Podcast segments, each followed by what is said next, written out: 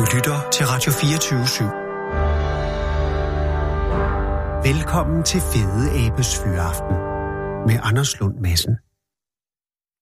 Kære lytter, det er torsdag den 14. februar 2019, og vi er i færd med en, tror jeg næsten man kan sige, Danmarks historisk bedrift at få forklaret, hvad de 20 mest, eller slutter 40 mest signifikante planter er. Og vi er øh, i, jeg er i selskab med øh, Palmgren, eller Michael Palmgren, professor i plantefysiologi ved Københavns Universitet. Science Fakultet, hedder det Science Fakultetet? Ja, instituttet Sci- hedder... Undskyld, ja, instituttet. Det, der hed... Nej, instituttet hedder Institut for Planter og Miljøvidenskab. Ja. Ja, hvad hedder det helt rigtigt, Michael? For nu skal det være der. Altså, du, hvor arbejder du hen? Du er professor Jeg er professor i plantefysiologi ved Institut for Planter og Miljøvidenskab, som er en del af Science Fakultetet på Københavns Universitet. Som i gamle dage var Land på Højskolen. Og der, hvor jeg sidder, præcis samme kontor, hed mm. i gamle dage Land på Højskolen. Ja, men nu er det... Øh, En del af Københavns Ja. Universitet. fordi det er øh, vigtigt, og også øh, profileringen er en vigtig del. Og, øh, og, og vi har jo haft det her kørende siden i mandags, det vil sige, tre timer inde er vi. Øh, det her sendes ikke direkte. Øh, klokken er 4 minutter over 8. Det er faktisk lørdag aften, eller i lørdags. Øh, og øh, jeg må konstatere, at det er skrevet, og det er min fejl, Miki, fordi at, at vi er jo nået til plante nummer 20. Og øh, det vil sige, teknisk og også bare reelt er vi halvvejs. Og jeg ved ikke, hvor, hvor den sidste time er kommet fra. Men det betyder, at, øh, at vi for første gang i, i det her programs historie er nødt til at springe rammerne og muligvis gå op i fem programmer. Er du forberedt på det? Vi prøver at se, hvad der sker. Altså ja, fordi at, at jeg, jeg har indtryk af, at de her planter bliver mere og mere interessante, jo højere op vi kommer på listen. Og så kan man jo ikke lige jappe dem igennem på et minut. Men hvis jeg, jo mindre jeg taler lige nu, jo mere tid har vi til at tale om planter. Og, og den seneste plante, vi havde, det var plante nummer 21. Hvad var det nu? Det er nummer 20, vi kom til Rafflesia arnoldi. Ja, men nej, fordi vi kom ikke i gang med 20'eren. Nej, den nævnte, nævnte jeg Vi lige for navnet på. 20'eren. Ja. Quinoa var 21'eren. Det er den sidste, øh, som, som, som vi har hørt om i al sin øh, magt og vælde. Og nu er vi nået til 20'eren, som blev teaset for i går. Og øh, inden jeg spørger ind til den 20'er, øh, så er der et navn, jeg vil sige til dig, og høre, om, om det klinger noget i, det, i dig. Karl Korens. Karl Korans. Eller Korens, det ved jeg ikke. Han er tysker. Nå, det er et navn på en person? Ja. ja. Karl Korens. Ham burde jeg måske kende der. Det ved jeg ikke. Han er bare øh, botaniker, og han døde øh, i dag i 1933, altså for 86 år siden. Og er kendt, han er tysker, øh, og var kendt for at være en af dem, som altså byggede videre på Mendels arvelighedslære, ja. Ja. og som... Og der vil jeg spørge dig, øh, inde på Wikipedia, den findes ikke på dansk, men på engelsk hedder det Heredity. Er det det samme som arvelighed, eller Jo, findes jo. der... Øh, Ja. Fordi Arvelighed, der ja. tilskrives han æren for beskrivelsen af arveligheden. Var det ham, der genopdagede Mendel? Ja, lige præcis. Det var ham, der fandt de gamle skrifter fra Mendel. Ja, fordi Ja. det var jo... Mendel var jo en østrisk munk, Ja, som fandt ud af, hvordan ting går i arv. lige præcis. Og, og det er vel en af de helt, helt Og store... han publicerede det totalt obskurt det med ærterne, ikke også? Jo, med ærterne. Ja. Og, men det Og så gik det i glemmebogen. så gik det nemlig i glemmebogen. Indtil Karl fandt det frem. Og Det er Karls fortjeneste. Og han døde i dag for 86 år Jamen, siden, det så er- det er en stor botanisk dag. Ja. Og derfor er det også en værdig dag at bevæge os ind i top 20 i planter. Det synes jeg. Og du siger, 20'eren er... Rafflesia arnoldi. Og hvad er det for en? Og den er opkaldt, altså... Det lyder som om det er noget latin eller græsk, men mm. den er opkaldt efter to personer. Raffles Raphaelia. og, og Arnold. Arnoldi. Ja, svært er det jo heller ikke at lave latin. Man skal bare sætte sådan Og Arnold var øh, botaniker, han hed Joseph Joe, Joe. Arnold. Joe Arnold. Og Raffles, han var ikke botaniker, men han var statsmand, eller Det var ham, der sejlede båden. Han var Sir Stamford Raffles, så det var ham, der grundlagde Singapore. Okay. Og øh, er der en geografisk øh, strømpil i det? Ja, vi er på Sumatra. Mm-hmm. Og hvad øh, er Øh, det for en plante? Men øh, så det er jo... Du, så den er jo virkelig blevet opkaldt, kan man sige, efter de to, og det er faktisk lidt snød, for det var ikke dem, der fandt den først. Men er det tale, er, der- er der her tale om en gammel form for lobbyisme, eller, eller form Nej, for at det er tække nærmest sig? krig mellem Det er krig. Frankrig og England. Oh. Okay, men Rafflesia noldi, det er den største blomst i verden. Den har den største blomst i verden. Men det, altså den er sådan over, i hvert fald en meter bred. Og det er også den tungeste blomst. Den vejer sådan cirka 10 kilo. Er det den der stinkblomst? Den stinker forfærdeligt. Men det er ikke den, som, det er Nå. ikke titanblomsten. Nej, det er ikke det øh, såkaldte penisblomst inden for Nej. botanisk have. Nej. Øh, men den vejer 10 kilo, cirka, og, og stinker forfærdeligt som ådsel. Ja? Jeg husker den fra første størst, som var forlæggeren for øh, Guinness rekordbog okay. på dansk. Øh, der var verdens største blomst, så var der sådan en sort grynet billede af noget, der lignede sådan en, en, en, en pakke, der var pakket dårligt ind, og så var der sådan meget store øh, fire kronblade, som langsomt foldede sig ud, og så lå der sådan en stor pude af noget, som bare så ulækkert ud. Det er sådan en stor klump. Det er, er den en meget kødfuld blomst. Ja, ja. Meget kødfuld. Men ikke rigtig nogen egentlig stængel. Den ligger bare ligesom på jorden. Den har ingen blade, den har ingen stængel, Ja. den har ingen rødder. Den har, hvad har den i det hele taget? Er en parasit. Det er en parasit. Og den lever, så hele den her kæmpe blomst er jo suget ud, altså er lavet af noget, den har suget ud. Det er en slags lian, den lever på, som hedder tet- tetrastigma, som lever her i junglen. Vi er i junglen i Sumatra. Ja. Planternes gøge unge. Ja, det kan du kalde en gøgeunge. Den, den, så den lever inde i den her lian. Okay, Så det er kun blomsten, der kommer frem, når den kommer frem. Ja. men hvordan kan den lian bære så gigantisk en blomst? Jeg ved ikke, øh, jeg tror ikke, man rigtig ved, hvor stor den egentlig er inde i lianen. Aha. Øh, så det er nok ikke bare sådan en lille infektion. Altså, det, det, man forestille sig sådan et væv, som er inde i, Mm-hmm. i planten. Og når den så med meget lang tids mellemrum skal blomstre, Ja. så suger den kraft ud af lianen her til at lave den her kæmpe blomst på 10 kilo. Og det er en seriøs dræning af lianens. Ja. livskraft. Men øh, jeg, synes, jeg ved sådan set ikke rigtig meget, hvad der sker med lianen. Øh, om det, for jeg tror, dem har folk ikke bekymret sig så meget om. Nej, Men- den er da ikke kommet på din liste. lianen, Men, men den den hedder nok. tetrastigma, lianen her. Okay. Men det er sådan en ren parasit, så den har slet ikke fotosyntese. Nu snakker vi om planter, som om de har fotosyntese. Ja. Den her laver ikke noget. Det er en, den suger alt ud af lianen. Så den er ikke grønkorn?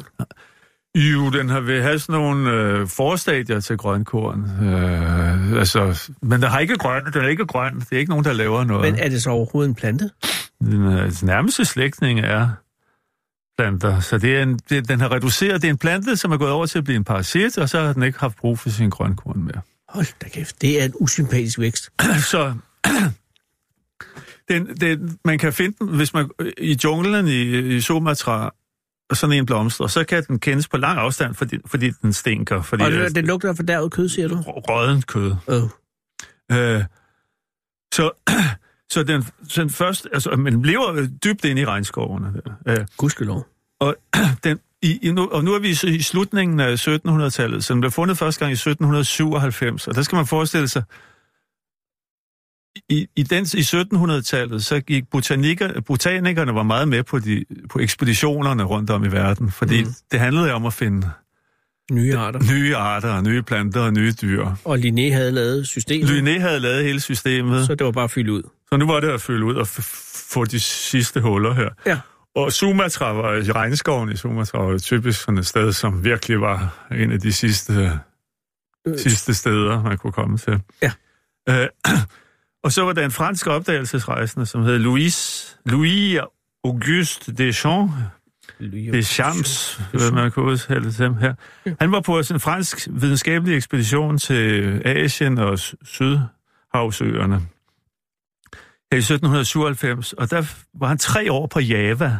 Åh. Og det var faktisk på Java, det var ikke på Sumatra, men Java så fandt han, øh, og, og kunne sikkert lugte sig frem til det Ja. her, hvad man sikkert har troet var rådnende dyr, og, og så- kom frem til den her kæmpe blomst. Som er med en diameter på... En meter, ja. Det er ja. jo en vanvittig Og blomst. man vejer 10 kilo, ja, og som stinker helt forfærdeligt. Ja. Og hvad er det, der vejer 10 kilo i den her blomst? Fordi kronbladet vejer jo ikke så meget. Nej, men det er, det er hele blomsterbunden, eller sådan den måde, den er bygget op på. Ja. Og grunden Men- til, at den lugter fordærvet, det er, fordi det skal Det for at tiltrække... tiltrække øh, øh, insekter, som skal bestøve den. Ja, genialt. Så lugter den sådan rådden kadaver. Ja, ja. Det kender vi også for os selv. Men øh, så- var han... Og, og, og det var jo en kæmpe opdagelse for en botaniker. Ja, at finde verdens største blomst. Ja, så han havde, havde lavet en beskrivelse af den, en detaljeret beskrivelse af den med tegninger af den. Og var så 1796. tilbage med skib på sin skibstur tilbage i 1798. Og to år senere. Nej, så det var i 97, Nå, undskyld, året efter. Men han var tre år på Java, og det var så i det andet år, han fandt den her. Ja. Og han har beskrevet andre Nå, han skal lige falde Ja, til, Ja. Miki. Men på den hjemtur fra 1798, der var i mellemtiden var Frankrig i krig med England på det tidspunkt. Ja, hele Siam var et stort krigshelvede. Det var et krigshelvede. Og det blev det ved med at være i 200 år. Så Ah, hans skib blev bordet, bordet der her i, i 1798, og alle hans papirer og beskrivelser og materiale blev konfiskeret Af britterne. af britterne. Åh, Og derfor, og man troede, de faktisk var væk, men de kom for dagens lys i 1954 Hvorfra? på Natural History Museum i London, der lå de. De har stjålet dem og lagt dem hjem på museet. Så de vidste godt, at det var... Men det synes jeg er uselt. Og det må du også som videnskabsmand opponere imod. Så, så det var kendt for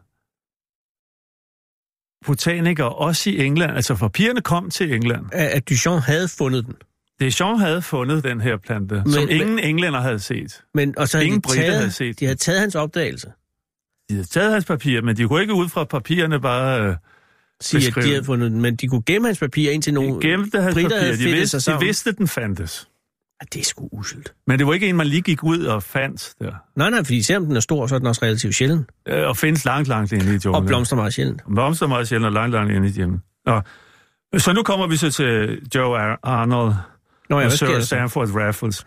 Og så er vi altså 20 år senere, altså i 1818. Ja. Der var de i Sumatra. Øh, på Og, og forretningsrejse. Arnold var botaniker. Og, Ja. og, og Stanford, Stanford Raffles, han var statsmand og skulle bygge øh, handels op her. Ja. Han skal bygge sikker på. Ja, så, så Arnold har vist kendt til den her plante her. Som 20 år, nu er vi 20 år senere. Så han har vidst, den fandtes. han har vist, den fandtes. Okay. Og så kom en malaysisk tjener her i, i 1818 her, mens det var på Sumatra, fortæller en eller anden kæmpe, kæmpe stinkende blomst, Ja. han havde set ude i junglen. Så bliver Raffles interesseret. Så Arnold, altså Nej, nej, Raffles, Raffles, Raffles han så ikke kender ikke planter, Nej, men, nej, nej. men Arnold bliver interesseret. Ja. Og det er det så, så og, og, og, og, og hopper og danser her nu, når han ser den. Det det, så Ja, sker med, det så sker med Arnold, og det sker jo altid. Det er- ligesom, når man finder mumierne i en pyramide, eller sådan. Han får feber og, og dør. Nej. Jo. Men Lady Raffles, der, Lady som var Sir Stanford Raffles kone, selvfølgelig, ikke? Lady Ja, Raffles, ja, ja. der. Hun var, øh, det hun lavede derude, i, når hun var ude i junglen der, eller var ude i Sumatra der med Mhm. sin mand, det var at, at male og kunst. Hun havde malet den her, hun havde været med ude at se den her. Nå, nå. Jamen, det var... Så hun lavede meget detaljeret øh, øh, tegning af den. Altså, Arnold havde startet med, med at lave de her tegninger. Ja, det, så man skal han- beskrive den detaljeret. Den er jo ikke lige en, man kan tage hjem, og man kan heller ikke presse den. Nej, den var 20 kilo. Eller 10 kilo i 10, hvert fald. ja. Ja, men det var sådan en stor klump. Ikke? Ja, ja. Men, Og få den op på en elefant. ja og de, men de fik noget materiale fra den, og, og de fik de her tegninger, meget detaljerede tegninger, som Lady Raffles så havde færdiggjort og i farver. Sådan. Man har heller så, ikke lyst til at få den med hjem, jo. Den de blev så sendt til øh, British Museum, øh, til en, der hedder Robert Brown, der på British Museum. Ja. Og så også til en, en, en kunstner, som havde Kew Botanical Garden i, i London, der, Ja. den store botaniske have, Ja. hvor de havde en, en kunstner, der hed Frans Bauer, som kunne lave det, se, hvordan det, altså kunne forvandle det til noget, til rigtig noget der. Men der var stadigvæk ikke øh, nok materiale til at publicere det endnu her, synes man, fordi at det var, men man havde de her beskrivelser. Mhm. Så derfor så, ham der var successor for, jamen det bliver en lang historie her, Ja, ja, men- men- der var successor for botanikeren, har kom efter øh, øh, Arnold i, i, på Sumatra. Vi havde William Jack her. Mm. Han vidste jo her om Deschamps her. Han ikke? kendte til Deschamps. Ja, han lavede øh, de, beskrivelsen detaljeret, fandt ud af at lave beskrivelsen detaljeret. Fordi de vidste jo, Deschamps fandtes jo stadigvæk. Han havde bare ikke sine papirer, og var ikke i... Den arme mand. Han var tilbage i Frankrig, men Ja, ja, de frygtede jo, at han når som helst kunne Jamen, det kunne han jo. Han skulle tilbage til... publicere sine papirer, til men han havde jo mistet alle sine papirer. Ja, de blev det stjålet til- ham. Så han kunne ikke. Okay, men de havde... Jack havde efter til... Øh, men, sin beskri- men altså, vi er så fremme i to år længere fremme, altså på et møde i 1820 her i Mm, mm. Linnean Society of London, og det var det botaniske selskab i London. Det var så opkaldt efter Linné, som vi har hørt om, Linnaeus ja. der. Der var der så et møde her, og der fik den så, blev den Tildelt. pu- publiceret her, og Brown her, han havde foreslået her, at den skulle hedde Rafflesia, til honor of Raffles, som var statsmanden her. Ja. Og så kom Arnoldi også ind, Rafflesia Arnoldi, for at hylde ham. Og så det blev publiceret sådan på rigtig måde her. Det kom ud i 1821. Så det er historien om den, og Deschamps blev så glemt indtil i dag, hvor han er kommet, Men det vil sige, man, man, han kom kunne ikke, frem i lyset igen her. man kunne ikke finde på at omdøbe den. Han hedder Rafflesia Arnoldi. Ja, man kunne ikke finde på at kalde den uh, Duchamp, Når du har beskrevet en plante og kommet ud med den her, Så he- hedder fanger bordet. Ja. Også selvom hvis øh, nogen havde... Der var også øh, dyre... Og Deschamps har jo kan ikke, han har aldrig publiceret den. Nej, for det blev stjålet af ham. Ja, ja. Men jeg Øh, tænker bare, der er, også, der er jo øh, planter og dyr, der er tilegnet Adolf Hitler. Øh, de hedder jo også stadig noget med Hitleri og så videre, ikke? Fordi man kan ikke lave det om. Sådan er reglerne. Ja. På den måde er I sgu lidt øh, konservative. Ja. Nå, vi har travlt. Det var en fantastisk øh, plante, og også videre stykkelig. Nummer 19. Det er, så den har vi lige nævnt her, da du snakkede om rådnende kød. Det er Amorphophallus titanium. Øh, ja. Penisblomsten. Penis. Amorphophallus betyder det mærkeligt formede Fallers. phallus, ja. Mm-hmm. Og titanium, det er så Ja, kæmpestor. kæmpestor. Der er vi også i Sumatra. Ja. I Indonesien. Men og den den, lugter også dårligt. og den lugter også forfærdeligt. Ja. Su- Superkontinent derovre. Det er ikke en blomst. Botanisk set er det ikke en blomst, den har det. Altså, det er det, der kommer op En her. frugtstand. Det er en frugt, eller blomsterstand, Blomsterstand, ja. ja. Som bliver til en frugtstand. Ja, med en blomsterstand. Den- Men den kan blive så tre meter høj. Hold da op. Og den blomster så en gang, Meget sjældent blomster. undtagen i botanisk have, hvor det synede hver anden uge efterhånden. Og den, der, den er blevet fundet betydeligt senere. Den blev fundet 100 år senere. Den blev fundet øh, Altså i 1896? 1878 blev den fundet første gang i Sumatras Du tegner af, hvor stor den er. 3 Ja. ja. meter høj blomst, så er det da sjovt, den kan Ja. ja. blive overset så længe. Også fordi den lugter så helt... Øh, Vil du sige, den lugter værre end, øh, end verdens største blomst? øh, jamen, den de lugter samme? måske værre, fordi det er der, noget, noget, der gør Amorphophallus til virkelig stinker, det er, at den ikke bare med, at den stinker som et rådnende kadaver, så, så øh, laver den også varme. Det er rigtigt, ja. Den bliver varm. Den udvikler varme. Den udvikler varme, så der er den endnu bedre til at... Øh, Og hvad er værre end en rødden lugt? Det er varm så, men det betyder også, at den er endnu bedre til at simulere et rådnende dyr. Jeg har lugtet den over i øh, botanisk have. Den Ja. lugter virkelig dårligt. Altså, det er, som man tænker, hold op. Den er virkelig svær at få til at blomstre i botaniske have. Derfor er det sådan lidt en sensation, når den... Jamen, og den har jo været Nå. meget aktiv. den, den så den, den, den, den blomstrede første gang i Botanisk Have i 2012. Ja, så igen i 14. I 2014, der blomstrede den anden gang. Det er, og, og, og det var den, det var den, det var den samme plante. Ja, og så gjorde den det igen 16. Eller var det en anden plante? Mm, øh, det er ikke, altså den, den gang i 12 var ikke så, så imponerende som i 14, hvor den blev Nej, 14 var det store 1,92. år, Der blev ja. den 1,92. Det var Ja. det store år. Ja. Ja. Ja. Og det der er jo meget fascinerende, det er sådan en kæmpe blomsterstand. Ja. Det er, at den er jo så kortvarig. Ja, det, er det er 14 dage. 10 dage. Nej, nej, nej, nej, nej. Ikke engang. Den, den begynder... Den, hele blomsterstanden er omgivet af sådan et blad, Ja. en spatula her, sådan et svøbblad, som Ja. er rundt om. Ligesom en Og lilje. det, og det begynder at åbne sådan Ja. midt på eftermiddagen. Åh. Så ved fra trætiden. Åh oh, ja. Så åbner det. Så går det i gang. Og så øh, om aftenen, så blomstrer den. Og så står den og blomstrer hele natten. Og næste dag. Så er den faktisk... Så, øh, efter 12 timer vil den begynde at visne. Det er jo vanvittigt effektivt. Så øh, to og en halv dag efter den begyndte at blomstre, så er den visnet. Og det er væsentligt hurtigere end øh, verdens største blomst, som vi lige har haft, ikke? Jo, jo, jo. jo. Den, den den holder har- lang tid. Ja, den har lang tid. Er det det, der gør den lidt federe end den anden? Det er det her, den også laver varme. Og, Ja, det er altså også. øh, og, Vil man teoretisk set kunne bruge den som varme? Øh, Nej, men den laver, altså det, den laver... ja, hvis man havde 20 af dem. Nej, det er jo kun et døgn hver 20. år, Ja, så det er relativt upålideligt. ja. Er den truet? Øh, Det ved jeg faktisk ikke. Altså, den har jo, den har et, et, det er ikke et løg, men den har sådan en, en slags jordstængel nede i jorden, ja. Som også, altså, hvor den kommer op af. Ja. Og, det, Og ja, ud over og det den, her... er, den vejer cirka 50 kilo, Hold da kæft. og det er jo det, den kommer. Det er jo ligesom, ligesom sådan et løg, altså sådan en tulipan, der kommer op af Ja, sit ja. løg. Der, ikke? Så når den blomstrer, så kommer al den kraft. Kommer ned fra det løg. Der. Det er ikke et rigtigt løg på den måde. Jeg, tror, det, det største Knold. løg, det største knold, det er nok det rette ord. I Edinburgh, den botaniske have i Edinburgh, der var den største knold, man har. Den, den, det var fra en... Man lagde en knold ned, der var nogenlunde lige så stor som en appelsin. Og så efter syv år gravede man den op igen, og der var den 153,9 kilo. Jesus Maria, det er meget. Det er Amorphophallus titanium. En værdig 19'er. 18'eren? 18'eren, så er vi stadigvæk i varmeproducerende planter Åh. her. Interessant. Og den synes jeg er lidt over her, fordi den, altså selvfølgelig er Amorphophallus er jo meget knyttet til dyr, fordi, øh, og det var Rafflesia også, fordi de skal komme og bestøve den. Og det er den her også, og den hedder Victoria amazonica. Og det er kæmpe okanden. Det er også ude for Botanisk Have. Den Vi findes bliver også i samme- Botanisk ja, ja, ja. Have, ja. Og det er den, som et barn kan sidde på. Den kan...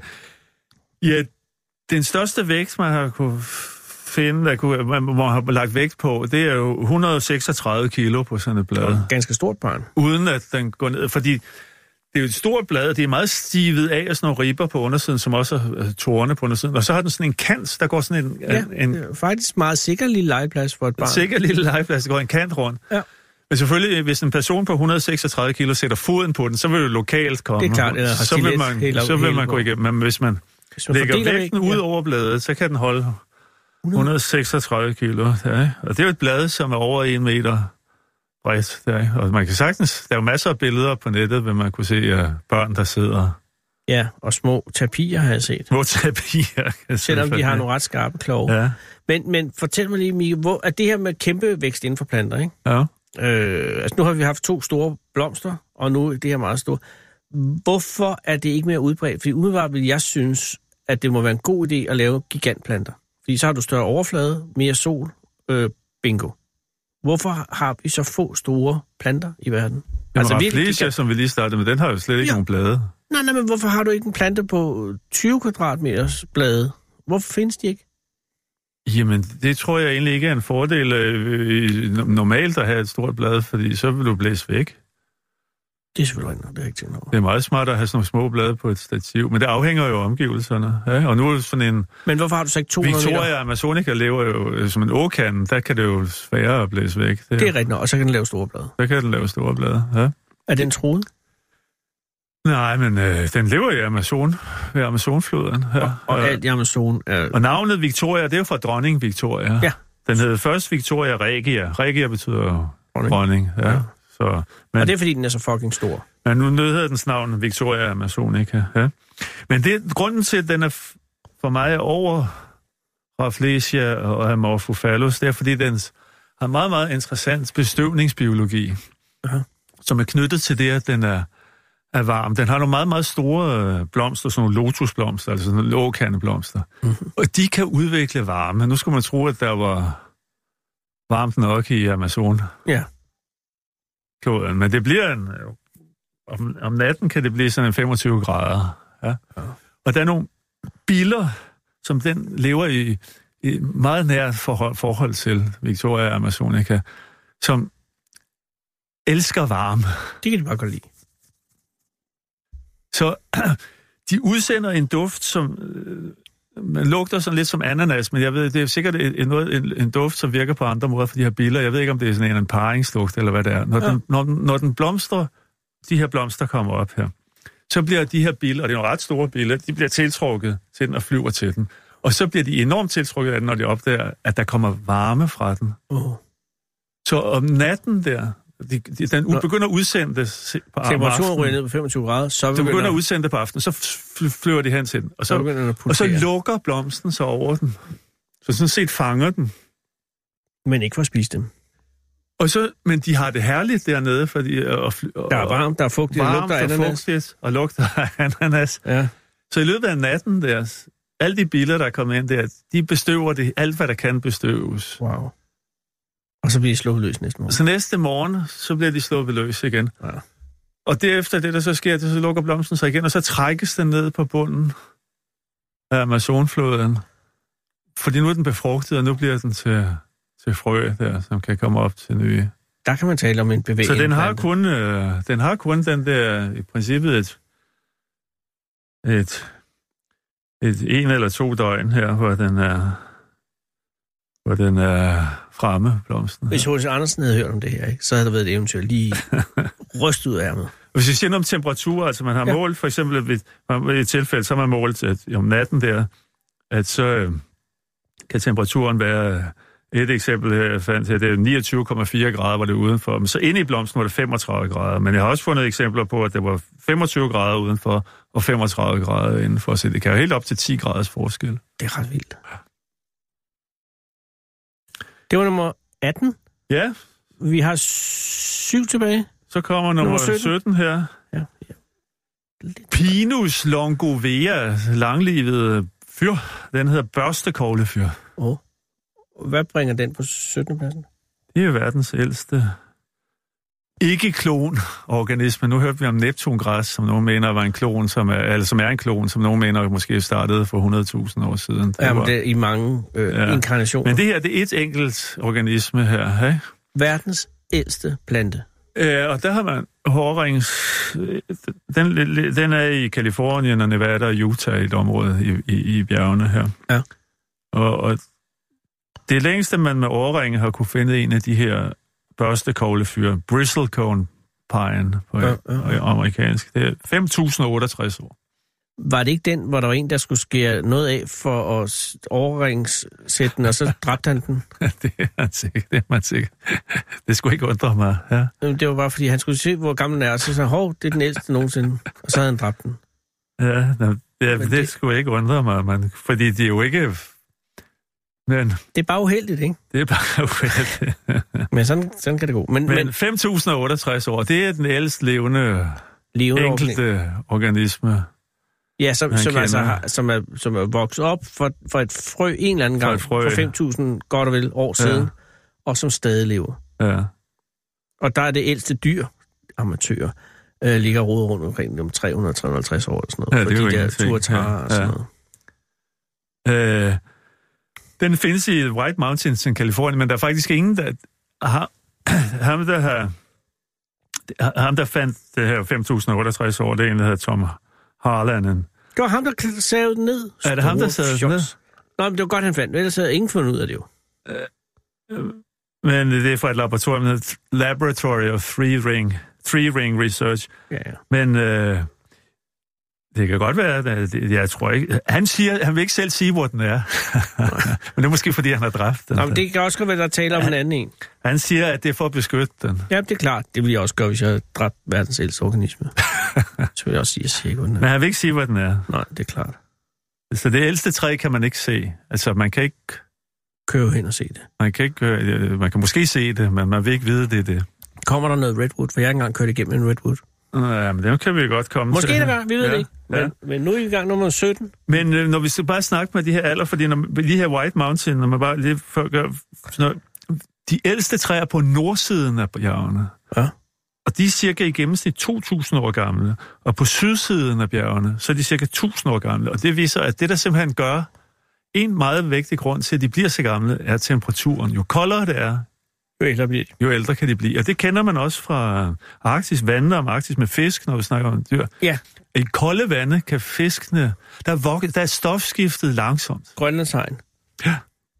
Den bliver Det var den, du 400, snakkede ja, om De før. kan jo blive ekstremt 350 Ja. år gammel. Og det, alting går i stå i koldt. Det går lidt langsommere. Det er ikke nødvendigvis helt i stå, men det går langsommere. Langsomt. Så jo hurtigere stofskiftet er, jo hurtigere brænder man ud. Og det er derfor, at den der øh, penisblomst vokser et døgn, ikke? Det er hu hej vilde dyr. Men når på nordsiden Det er et bjerg, det giver 1000 år mere i gennemsnit end sydsiden. Og det essentielle spørgsmål er jo så, er det bedre at have 2.000 år i, i, i lav vækst ind i 1.000 i, i hastighed. Det finder vi aldrig ud af. Nummer 16. Nummer 16, det er Velvitia mirabilis. Velvitia mirabilis. Ja. Mirabellen. Nej, Velvitia. Hvad er det for en? Det, det, det er navnet efter ham, der fandt den. Det er en øh, østrisk botaniker, øh, Friedrich Velwitsch. Mm. Mm. Det var den første europæer, som så den. Og den er fra Sydafrika, fra Namibia og Angola. Så er det noget ørken noget. Ørken, total ørken. Og, Og den er Ja. meget mærkelig. Det, og det er måske, hvis vi skal op i rekorder, det er måske den mest resistente plante. Den kan leve i sådan en ørken. Det, er det ældste, man tr- tror, de er, det er en tusind år gammel. I, I ørken, altså i ørken, vi snakker om ørkener, hvor det, knap, hvor det i princippet ikke regner. Nej, der er kun lidt øh, luftfugtighed en gang imellem. Og så en meget lang rod, som måske får lidt grundvand, hvis man kan tale om sådan noget i, en, Ja. i det område her. Den er meget mærkelig, fordi at øh, botanisk set så er den et, et nåletræ, Ja. men den har ikke nåle, den, den har to blade. Så er det jo ikke et nål. Den, den har en, en meget, meget tyk rod, som, jamen, gymnosperm, den nøgenfrø, hedder de botanisk set, og der hører nåletræerne til. Men den Okay. har sådan en meget, meget tyk pælerod, ligesom sådan en gulerod, som går langt ned i jorden. Ja. Og den går måske sådan en, en halv meter, en halv meter, halv meter op over jorden. Og så har den de her to blade. Mm. Den er, den er rimelig stor. Altså, den går, de her blade er måske øh, 30 cm brede her. Ja. Og vokser ud fra, fra hver sin side af den her toppen. Toppen af roden er helt flad. Ligesom, ligesom sådan en gulerod. Der, Ja, ja. er- så ud fra siden, så vokser de her blade. Og de vokser hele tiden, så de vokser gennem tusind år. Jesus. Ja, det vokser hele tiden. Og, og, og helt ude i spidsen er det jo det ældre og ældste af dem. De, de, de er travlet op og visner hen måske, men så kommer der hele tiden nyt, Ja.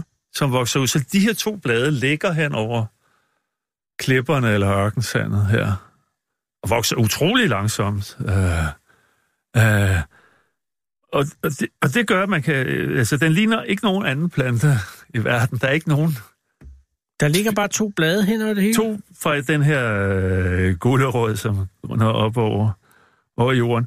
Og ham, altså, man har dokumenteret Velwitsch her fra Østrig, her, Friedrich Velwitsch, da han først så den, så, lagde han, så knælede han og lagde sin hånd på den, for at, finde, øh, for at overbevise om, det ikke var et fatamorgana. Og øh, kan den bruges til noget? Ja, den er helt, helt urolig, sikkert. Øh, den findes i sådan et område i Sydafrika, eller i Namibia, Angola, som helst kaldt Kaoko Veld centret som er et centret, som er sådan den, hvor næsten alt, hvad der vokser der, er endemisk, og endemisk betyder, at det vokser kun der i hele verden. Ja. Ingen andre steder. Så det må have en helt ur, ur, ur historie. Ja. Og, og hvis sådan en en plante, den er jo, der er jo mange, der er interesseret i den, og vil måske bruge, eller turister og Mm. alt muligt, for den er helt speciel. Ikke? Og der er det sjovt, der er måske mest af den, eller har været mest af den, i Namibia. Mm. Og, og ikke så meget i Angola, men det er i Angola, den er mest beskyttet. Og det er fordi, der hvor den er i Angola, for de har jo haft borgerkrig Ja. så langt, der er så mineret. Der Perfekt. kommer ingen. Det er perfekt. Altså ikke på den måde, men det er godt for træet. Det er godt for træet. Jeg skal lige høre, har du øh, det der Teneré-træ med på listen? Teneré? Ja, det der oppe i Sahara. Nej, det har jeg ikke med. Men, men du godt Det huske... vil du gerne have med på listen. Nej, nej, det er din liste, Mikkel. Men husker du ikke det træ, som står ude midt i Sahara? Og, eller stod, øh, og så, indtil der var en, der kørte ind i. Altså, der, der, er, der, der er nogle 800 Det er km i alle ja, Det retninger. en forfærdelig historie. Og så alle pejlede efter det træ, fordi det, det, det, det var der, og det havde stået der i, i 800 år. Og så øh, var der en lastbilchauffør, som, som kørte ind i det. Ja, det er forfærdeligt, ja. Men det har jeg ikke på min liste. Nej, okay, fair nok. Men den her var med. Den var med som en af de mest resistente planter, der kan skulle stå i tusind år Jamen, det er i. Namibias ørken Ja, og ikke dø. og ikke dø. Der er man udsat for noget af hvert, lidt af hvert, Ja. i sådan tusind år der. 15. Så kommer vi til Sequoia her.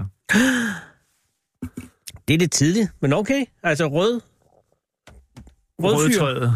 Red, redwood. Redwood, rødtræet. Coast redwood. Ja. Som jo også findes ude i Gentofte, har jeg set. Altså i nogen- Man kan dyrke den, ja. Man kan dyrke den i Forsbotanisk have. Ja, den er faktisk meget flot. I flot. Charlottenlund. Ja. Ja. I øvrigt en meget overset øh, park, synes jeg. Ja, det er meget synd. Det er plantet omkring i 1860'erne, så vidt jeg husker. Øh, og, og, og, det står bare, det, det er en meget lille park, men, men der står utrolig mange forskellige. Blandt andet en redwood. Men Ja. hvad er det, der gør den specielt, udover det er verdens største træ? Det højeste træ. Undskyld, højeste træ. Ja, Ja. det højeste træ. Verdens højeste træ. Op til Jeg 118 tror, meter. rekorden er 115,55 eller 55 meter. Hold da kæft. Og så har man ikke regnet rødderne under jorden med. Men de er faktisk, det er meget mærkeligt med sådan en redwood, de, rødderne går meget let ned i jorden. Nå, Jeg tror sådan en Velvicia, vi snakkede om her, jeg tror dens pælerod, når, jeg tror ikke, der er nogen, der har gravet den, og jeg ved ikke, om nogen har gravet den op, men jeg tror, den går uendelig langt ned i jorden. man kan man så vælte en redwood relativt nemt? Nej, fordi det blæser jo på dem ofte. Ja, men jeg, jeg har egentlig ikke hørt det som om, at de er så... De vælter så meget, men, men jeg har ikke kunne finde nogen beskrivelse af, at rødderne går noget meget længere ned end sådan et par meter, to og en halv meter. Det er mærkeligt med 100. Fordi de breder sig ud, altså de står... Altså, Ja, ja. Det ser man også på græntræer, altså det er ikke pælerod. Nej, de laver mere den der Ja, de går ud til siden der, spreder. så de ligesom står på sådan et, en fod, en juletræsfod. Ja. Ja. Og der findes jo mange forskellige slags redwoods. Men er det her... Øh, Nej, altså Redwood, Sequoia sempervirens, det er simpelthen redwood. Det er redwood. Og den findes ved kysten i Kalifornien. Altså, Ja. den må ikke blandes sammen med mam- gigantsequoiaen, som er mammuttræet. Nej, okay. Så er det der, jeg har blandet sammen. Det er jeg øh, beklager. Øh, den findes ved kysten i Kalifornien. Og, og, og, og, og, og grunden til, at den findes ved kysten, det findes jo sådan nogle områder, altså for eksempel nord for San Francisco, og hvis man har boet i San Francisco, der kan, kommer sådan noget tåge ind fra havet, der er enormt tåget, og nord for San Francisco i Kalifornien, kan, er der sådan, ved kysten er der enormt tåget. Mm. alt fugtig luft, der kommer ind fra, fra stillehavet. Og det er den simpelthen afhængig af, fordi den har problem med at få vand, Nå, selvfølgelig at få transporteret vand helt derop. Vand må- hele vejen op. Det må jo kræve enorme kræfter rent Ja, tyngdekraft. så derfor er den afhængig af, at luften hele tiden er, er, er, er, er tåget. Det er godt tænkt. Eller fundet på. Eller Så den suger vand op Ja. fra luften. Og de var jo... Øh, Så det er et problem med at blive så høj. Ja. Ja, men de var udbredt øh, langs hele øh, Kysten. kysten, og er nu kun lige tilbage der i en re- relativt lille... Øh, Men jeg tror, du tænker lidt på øh, giganttræet, eller mammuttræet igen, som er oppe i bjergsjæren Nevada. Nej, nej, jeg tænker på... Det var bare fordi, jeg, jeg var derovre i april sidste år, Okay. og, og så var det bare, øh, at der var bare i forhold til, hvad der var i gamle dage, Ja, eller, det er fordi, rigtigt, at de er det var jo... For deres træ, det er jo et enormt fristende for en skovhugger. Ja, og hvis man fælder en af dem, så er der jo, så er der jo øh, spisbord til en hel by. Øh, så der er røget en del af Virkelig planker i sådan. Ja. Og det er fine planker. Ja, for det er rigtig, rigtig fast og, og godt og Og tungt træ. langt, og Ja, det er ikke som lave- sådan noget knastret. Nej, det er fuldstændig rigtigt. Man kan lave det, nogle rigtig brede planker. Det laver noget fantastiske øh, ting af det. Ja. ja. Det er godt, den kom med. 14. Så er vi på mammuttræet. Ja, den er jo beslægtet. Det er jo... Hvorfor lægger du den over? Altså, hvorfor er den federe? Hvis du nu vil have rekorder her, Nå, så er det derfor. så er den størst. Så er det, Altså i masse. Ja, du har fuldstændig ret. Ja, det, ja. Den er over blåvalen her. Det er øh, det største Organisme. organisme. Hvor meget vejer sådan en? Yeah. Gigantræ. Det er jo groteske mængder. Altså, vi snakker om mange, mange hundrede tons her, tusinder tons her. her jeg kan faktisk ikke sige en, en vægt på sådan en her, men, men, men Se- Sequoia dendron giganteum hedder den. Og det er den, der findes i Sierra Nevada. Okay. Yosemite i nærheden af National Park kan man finde. Man kan også, der også findes øh, Sequoia National Park længere sydpå. Der har jeg set den i... Jeg har set... Øh, Redwood har jeg set nord for Kalifornien, men øh, Sequoia dendron Gigantium, har jeg set i Sierra Nevada øh, længere sydpå, længere sydpå i, i Sequoia National Park. Okay. De er jo store. Altså, de, de, de er tykke. Stammerne er tykke. Det er derfor, at den får den her enorme masse. Ja. Og de kan også blive virkelig gamle. Jeg tror, den ældste, man har målt på, er 3.500 år, så vi er ikke så langt fra første koglefyren. Nej. Og højden er heller ikke så langt fra Redwoods. Altså, jeg tror, den højeste, man har målt, det er 94,9 meter i højden. Så der er vi også Men tykkere. Ja. Noget, der er specielt med, med mam, mammuttræet eller gigantsequoia her, det er, den er jo tåler brænde. de vokser højt op, de vokser op i bjergene, så de er faktisk afhængige af brænde. Nå. Og grunden til det, der, når de vokser op i bjergene, de skal over en bestemt højde, og det hvor der ikke bare tåge, og, og, og, og, men der var tordenvejr og lyn og brand. Åh. Så hvis stammen kan, kan være enormt tyk, altså de kan have... Øh, barken kan være op til 90 cm tyk, altså næsten en meter tyk. Bark? Ja, død, og det er død bark, altså, som er inde om, om træet her. Ikke? Ja. Så de kan tåle en skovbrand. Det kan stå, at flammerne kan slikke op af den. Ja. Kan man godt tage barken af, uden Jamen, at den, det den kan skader? brænde 90 cm ind der, før, Nå, ja, uden at der sker noget. ja, uden at der sker noget med. Men ellers, jeg skal lige høre, man kan ikke tage bark af træ, vel? Nej, når man- ikke, ikke, ikke, Ikke hvis det er inderste levende. del af barken. Nej, fordi så... så Det der er mellem barken og, og, og, og træet, det må du endelig ikke tage Ja. Fordi det er der, ligesom at tage huden af et menneske. jamen, der kommer al deres næring. Løb, løber al deres næring. Ja, det er en dårlig idé. Der løber alt, øh, der, Men alt den det sukker, bark- der bliver lavet i bladene, løber lige under barken der. Ja. Øh, men, men det, der sker i sådan en sequoia træ der, Mm. når, de står og vokser, hele skovbunden er dækket af alt muligt, og der er meget, de, de, de skygger jo for solen. Og de her små, øh, og de suger jo enormt meget næring op, så der er i princippet ingen, ingen lys, rigtig lys, og heller ikke noget næring Mm. nede i skovbunden. Og de små gigant redwood eller øh, sequoia træer, de kan ikke spige, altså de kan slet ikke engang nå ned, altså det er sådan et frø, der falder ud af sådan en kogle, kan ikke nå ned til jorden. Og, og det kan ikke spire heller, der er heller ikke næring til det. Okay. Så hele ideen, er, at den har tilpasset sig, fordi der rastler materiale ned for dem, og det, altså det er ligesom i i en bøgeskov, vi har, der er blade i en bøgeskov. Ja, ja. Ja. ja. Så det, et, et, et lille koglefrø, som vil lande her på skovbunden her, vil ikke kunne spire. Så derfor er jeg afhængig af, at det hele brænder af en gang imellem. Og, og, og koglerne er lavet sådan, så de kun, å- når de, når de efter en brand, og de bliver rigtig tørret ud og varmet op, så, så vil de åbne sig og frigøre frøene. Mhm. Så når du brænder alt det af, der er nede på skovbunden, så vil du også frigive næring Mm. i asken, som er. Og så vil der også komme lys, fordi alt, at, Alt blad har været brændt af. og mange af træerne er brændt af, undtagen de rigtig store. Ja. Og så kan de spire. Det er smart. Da man begyndte at lave nationalparker, Så Sequoia forhindrer man afbrænding. så var det selvfølgelig en katastrofe, når de begyndte at brænde der, og alle de, st- stationerne og øh, souvenirboderne og alt sådan noget. Så dem havde man effektiv brandkår. Brandkår, ja. Mm. Hvilket samtidig var en Katastrofe. katastrofe for Sequoia. Så, så de har problemer, Ja. Udfordringer. Udfordringer, så man har prøvet at sætte brænde på altså, Ja, og det er måske ikke en god idé. og, og det har virket til et vis grad. Ja, ja, ja. Hvis man skal have dem til at virke, øh, leve lang tid i fremtiden, så skal, de kunne, så skal der være skovbrand. Der skal det være skovbrand. Eller også må man tage nogle kogler ind i en ovn. Ja, men hvordan skal de så spire? Ja, Jamen, det kan jeg en lund Miki, så kan de også ud i virkeligheden. ja. Men det er rigtigt. Nummer 13. Mimosa pudica. Hvad er det? Pudica, det betyder, man... Øh, Mimo er den, der folder sig sammen. ja, der, Så er vi en helt anden ende af nu skalaen. er vi en helt anden Ja. skala. Nå. Nu tror jeg, vi lige nogle, nu skulle vi lige have nogle rekorder her. Ja, ja, ja. Mimosa. Pudica. Og det betyder med sådan øh, generet der. Ja. Det er den, der hedder mimosen på dansk. Mm. Mm, mimosa. Hvor er den oprindeligt fra? Ja, fra Sydamerika, men lige nu, den er faktisk spredt fra Sydamerika til andre dele af verden, så den er faktisk ret... Den er mange steder i verden nu. Den er ikke i Danmark. Ja. Men det er den, der kan, den kan bevæge sig, og meget hurtigt. Ja. Ja, det er vel en af de mest øh, letbenede planter.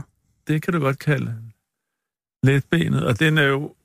Nu snakker man altid med dyr, er så fantastiske, fordi de har deres nervesystem og kan bevæge sig og sådan noget. Og det, der er mimosa godt på vej i begge retninger. Ja. Ja, fordi den, den, hvad sker der med den? det, der sker i vores nerve, når vi har vores nerver, og så siger vi, at vi er så højt hævet over planterne, fordi de ikke har et nervesystem. Men det, der sker i, i, øh, i, i, i, i vores nervesystem, det er elektriske signaler, der løber. Mm-hmm.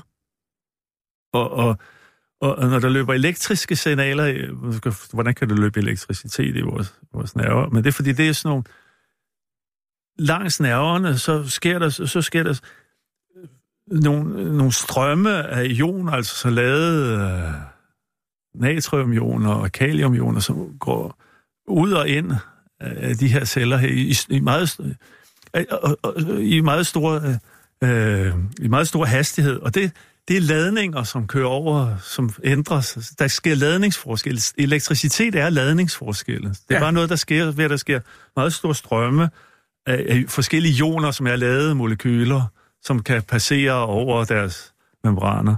Og det sender, og det er sådan nogle elektriske signaler, der kan løbe meget, meget hurtigt. Det ved vi jo, når, kan, når vi kan sidde og snakke nu her. Det er fordi, det ja, det gør rasler frem og tilbage ja, med elektriske signaler. Hele tiden. Hele tiden ja. rasler det frem og tilbage. Og planter har ikke et nervesystem som os, men de har, et, de har deres system til, øh, til karsystem, hvor de sender næringsstoffer rundt. Ja. Og i mimosen, der er det et af de karsystemer, som den har til at sende sukker rundt. Det hedder floemer. Det kan sende elektriske signaler, ligesom i vores nervesystem. Så den har et slags nervesystem? Den har et slags nervesystem. Den har bare omdannet sit, sit tra- transportsystem for sukker fra bladene til også at kunne køre det, vi kalder inden for neurofysiologien, så kalder man aktionspotentialer. Den kan køre aktionspotentialer. Så når du har nogle hår på bladene, ja, mekanoreceptorer, ja. som, som kan mærke berøring, ja. og at der sker noget, de sidder på bladet overflade. Ja. Så vil, vil, det, det er jo sådan nogle delte blade, hvis man har set dem, det er sådan nogle delte blade. Øh, men i virkeligheden er det sådan nogle småblade. Det er et blad, der er delt op i, ja, ja. i mindre blade. Ved foden af hver eneste lille blad, så er noget, der hedder en opsvulmning, som hedder en pulvinus. Og, og i de her, det er flertal pulvinier, i de her pulvinier, det er sådan noget, vi kalder motorceller. Det er sådan nogle hydrauliske celler, som altså fungerer med vand, vandtransport ud og ind af dem. Uh-huh. Så de kan enormt hurtigt miste deres vand. Og så tager det lidt længere tid at pumpe dem op igen. Så, så når du rører... Så mister det vandet? Så mister den vandet umiddelbart. Ja, og, og så, klapper den sammen. Tyngdekraften? Og aktions, så det, der sker, når du rører den helt ud i spidsen der, så vil de yderste spidser der, de yderste småblad, plup, hvor øjeblikkeligt klappe sammen. Men den bevægelse, aktionspotentialet vil gå langs ja, ja, for det floemet her, som er dens karsystem, ned langs ind mod basis af bladet her. Indtil det, og så vil de klappe sammen hele vejen hen der, som det kører. Det sker i løbet af et par sekunder. Og hvis bevægelsen har været stærk nok, så den kommer helt hen til den pulvinus, som holder hele bladet, mm. som er det her delte blad, ja? Ja. så klapper hele bladet sammen og dykker ned her. Ja? og falder ned. Og ideen er, at den skal se død og visken ud, og ikke særlig lækker at spise. Men man tror, ideen er, at den simpelthen forskrække en øh, noget, der vil spise den. Fanden godt fundet på. At, at et, et dyr, der vil spise den, skal tro, det er et levende dyr. Ja, ja. Det er man godt tænkt. Og så... Øh, øh. Ja, åh. Ja. Jeg går videre. Men, men nu vi snakker med nervesystem, for det, det, det, er, det er jo utroligt interessant, fordi man, man har prøvet forskellige ting, hvad der udløser det her. Ja. Så så kan man røre den, og så vil det udløse det. Ja. Så har man prøvet at drøbe en dråbe ned. Det ja. udløser det også. Ja? Ja, ja, ja. Kan man ryste den? Ja. Det udløser det også. Ja. Så har man troet hvilken som helst ting med for en. Men hvis man, hvis man drøber, altså hvis nu er regnvejr, altså den, det koster jo energi, det her. Altså, ja, ja, ja. Energi. Hvis man drøber en dråbe ned, så vil den klappe sammen.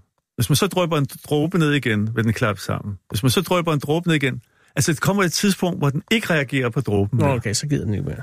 Så har man tænkt, at det er fordi, at den er blevet desensitiviseret nu, at den ikke er blevet træt. Ja. Men så kan man ryste den. Så det klapper den øjeblikkeligt sammen. Shit. Så kan man tage og berøre den. Så klapper den sammen. Så klapper den sammen og berører den. Men der bliver den ikke desensitiviseret. Lige hvor mange gange du rører den. Lige gange, hvor mange gange du rører den. Så og... en, en, den kan lære Fuck en, en vanddråbe, som den reagerer på først. Ja, det er ikke fordi, at så den siger, ikke... okay, det er regnvejr det her, jeg bliver stående. Og det ved man ikke nu, for eksempel. Det er ikke savl fra en eller anden tiger. Det er, det er noget regn. Ja, så man, og det ved man ikke. Det kan man ikke forklare nu. Hvordan kan den lære? Ja, det giver heller ingen mening. At blive desensitiviseret af vanddråber, som oprindeligt udløser den. Men ikke af berøring. Ikke af berøring. Det er en meget værdig 12. plads. Nej, 13. plads, undskyld. Nu kommer vi til nummer 12 her. Ja, og vi har fem minutter tilbage. Og, og det vil sige, at vi når kun nummer 12. Det kan de skal sige. Vi, vi, fordi vi skal ikke jagte det her igennem. Men det betyder også, Gud i himlen, at vi er nødt til at fortsætte på mandag. Men lad os høre 12 hurtigt. Eller ikke hurtigt. I god ord. Det er Dionea muscipula. Muskipula. Muski, musko, det er flue. Uh-huh. Så vi er lidt i samme boldgade som Mimosa her. Så flue, Venus fluefanger. Aha, Øh, den havde jeg også troet kom højere op. Så, så øh, Det er... Diana, Diana, det er den øh, romerske gudinde for jagt. Uh-huh. Så derfor den hedder Dionea. Ja, fordi den, den, den, den jagt. plante. Og Venus, det er jo så gudinden for kærlighed. Dansk hedder den Venus fluefanger. Mm. Men det er fluefanger. Muskipula betyder fluefanger. Så Dionea muskipula, det er, En dionysisk øh, fluefanger. det er Dianas fluefanger. Og den kan øh, omdanne animalsk øh, Den materiale. fanger, Ja, den fanger fluer. den fanger flue. Det gør den. Det er den gode til. Den er heldigvis ikke så stor, at den kan fange mennesker. Men ellers var der jo ikke noget, der kunne øh, forhindre den i det. Altså hvis den var, lad os sige, 20 gange stor, som den er. det, der, det, der sker i den, det er, at den har, øh, øh, den har jo sådan, øh, det er jo et omdannet blad, som har sådan nogle hår ude på, stive hår ude i siden. Ja. Og det blad kan klappe sammen på Ja. under et sekund. Hvis den bliver øh, Hvis pirret. trigget. Ja. Ja. Og der, hvis, man, hvis man har prøvet at købe sådan en, øh, en fluefanger, og Venus fluefanger, og vil se, og vil se den her fældeklap i, så er det ikke lige til at få den til at klappe i, for hvis man kører med en pind og roder rundt, eller sætter en Det gider den ikke. Det reagerer den ikke på. Nej, man skal gå som en flue, det har jeg prøvet. Den tæller, så der sidder hår inde i den, Ja. og de tæller antallet af gange, at den er blevet rørt, så den har en korttidshukommelse. Ej, det er altså også forrygt. Så det minimale, der kan udløse det, det er to. Så er det så ikke en kæmpe hukommelse. Men hvis, hvis du rører et hår, Så gider den ikke. så gider den ikke. Men hvis du rører det samme hår, og inden for en bestemt tid, Så så klapper den. Det er jo også nærmest umuligt at forestille sig, hvordan det kan lade sig gøre. Så det første hår vil slet ikke give nogen reaktion, og Nej. det andet hår vil føre til, at den hele bladet klapper sammen på under et sekund. Og grunden til, at den ikke bare klapper sammen hele tiden, er, at det kræver enorm energi for en plante at gøre Jamen, det. den skal jo ikke klappe sammen, når det regner, og heller Nej, ikke, når det... Men hvis den havde uanet med energi, så kunne den bare klap, klap, klap, ikke? Jo, men den skal jo heller ikke gøre det, bare fordi det blæser, vinden blæser, eller... Fuldstændig. Også det bliver utroværdigt som en fluefanger. Den Ja. skal bare stå og klapper. Øh, Så klapper sammen. Så er det sådan, at jo mere du så berører de rør, så klapper den hårdere og hårdere i. Til den bliver helt tæt. Så når det der, jo mere insektet spræller derinde, Jo mere fast. jo mere fast bliver den. Og så sender den enzymer ud, skyller enzymer ud, som opløser det her insekt. Og det er en langsom og pinefuld død. Det tager, en til, det tager 4 til 10 dage. Så er den helt opløst. Ja. Okay. Nu har vi halvandet minut tilbage, ja. så de her ord skal bare vægtes øh, på en guldvægt. Så, så det, og, og, og øh, en anden lille raffinement, det her blad har, det er langs sin bladrand. Ja. Så har den det her nektar, altså sådan nektar, duften af nektar, altså normalt vil være i blomster. Så den lokker lige fluen til. Det har den, altså, og, og sådan noget sukkerstoffer, som fluer jo godt kan lide at duppe til. Det er i aristokratiet blandt planterne, vi Det udskiller den her på, på bladranden her. Øh, og der skal lige siges, at med aktionspotentialer, så det er ikke bare noget, mimosen har opfundet. Håret bliver rørt, og så går der aktionspotentiale ned til nerven, Ja. og så klapper den. Det er som om den havde et nervesystem. Den har et nervesystem. Det her er et meget, meget dramatisk sted at stoppe. Men det er vi nødt til, fordi der er 45 sekunder til, at der skal være nyheder. Men det betyder altså også, at vi for første gang i det her programs historie er nødt til at sprænge rammerne og lave et femte program. Hvor vi altså har top 11 af verdens mest fantastiske planter. Det bliver så på mandag kl. 16. Er der noget omkring 11'eren, du kan sige ganske, ganske kort, som kan holde folk øh, mætte her hen over weekenden? Ja, det er så en anden kødædende plante, Oh. Er det som soldug? findes i Danmark. Er det soldug? Nej, det er blærerod. Det er den hurtigste plante i verden. Den hurtigste plante i verden. 100 gange hurtigere end fluefanger. Og det er jo altså på mandag, Fyraften. Nu er klokken 17. God aften. Du lytter til Radio 24 /7.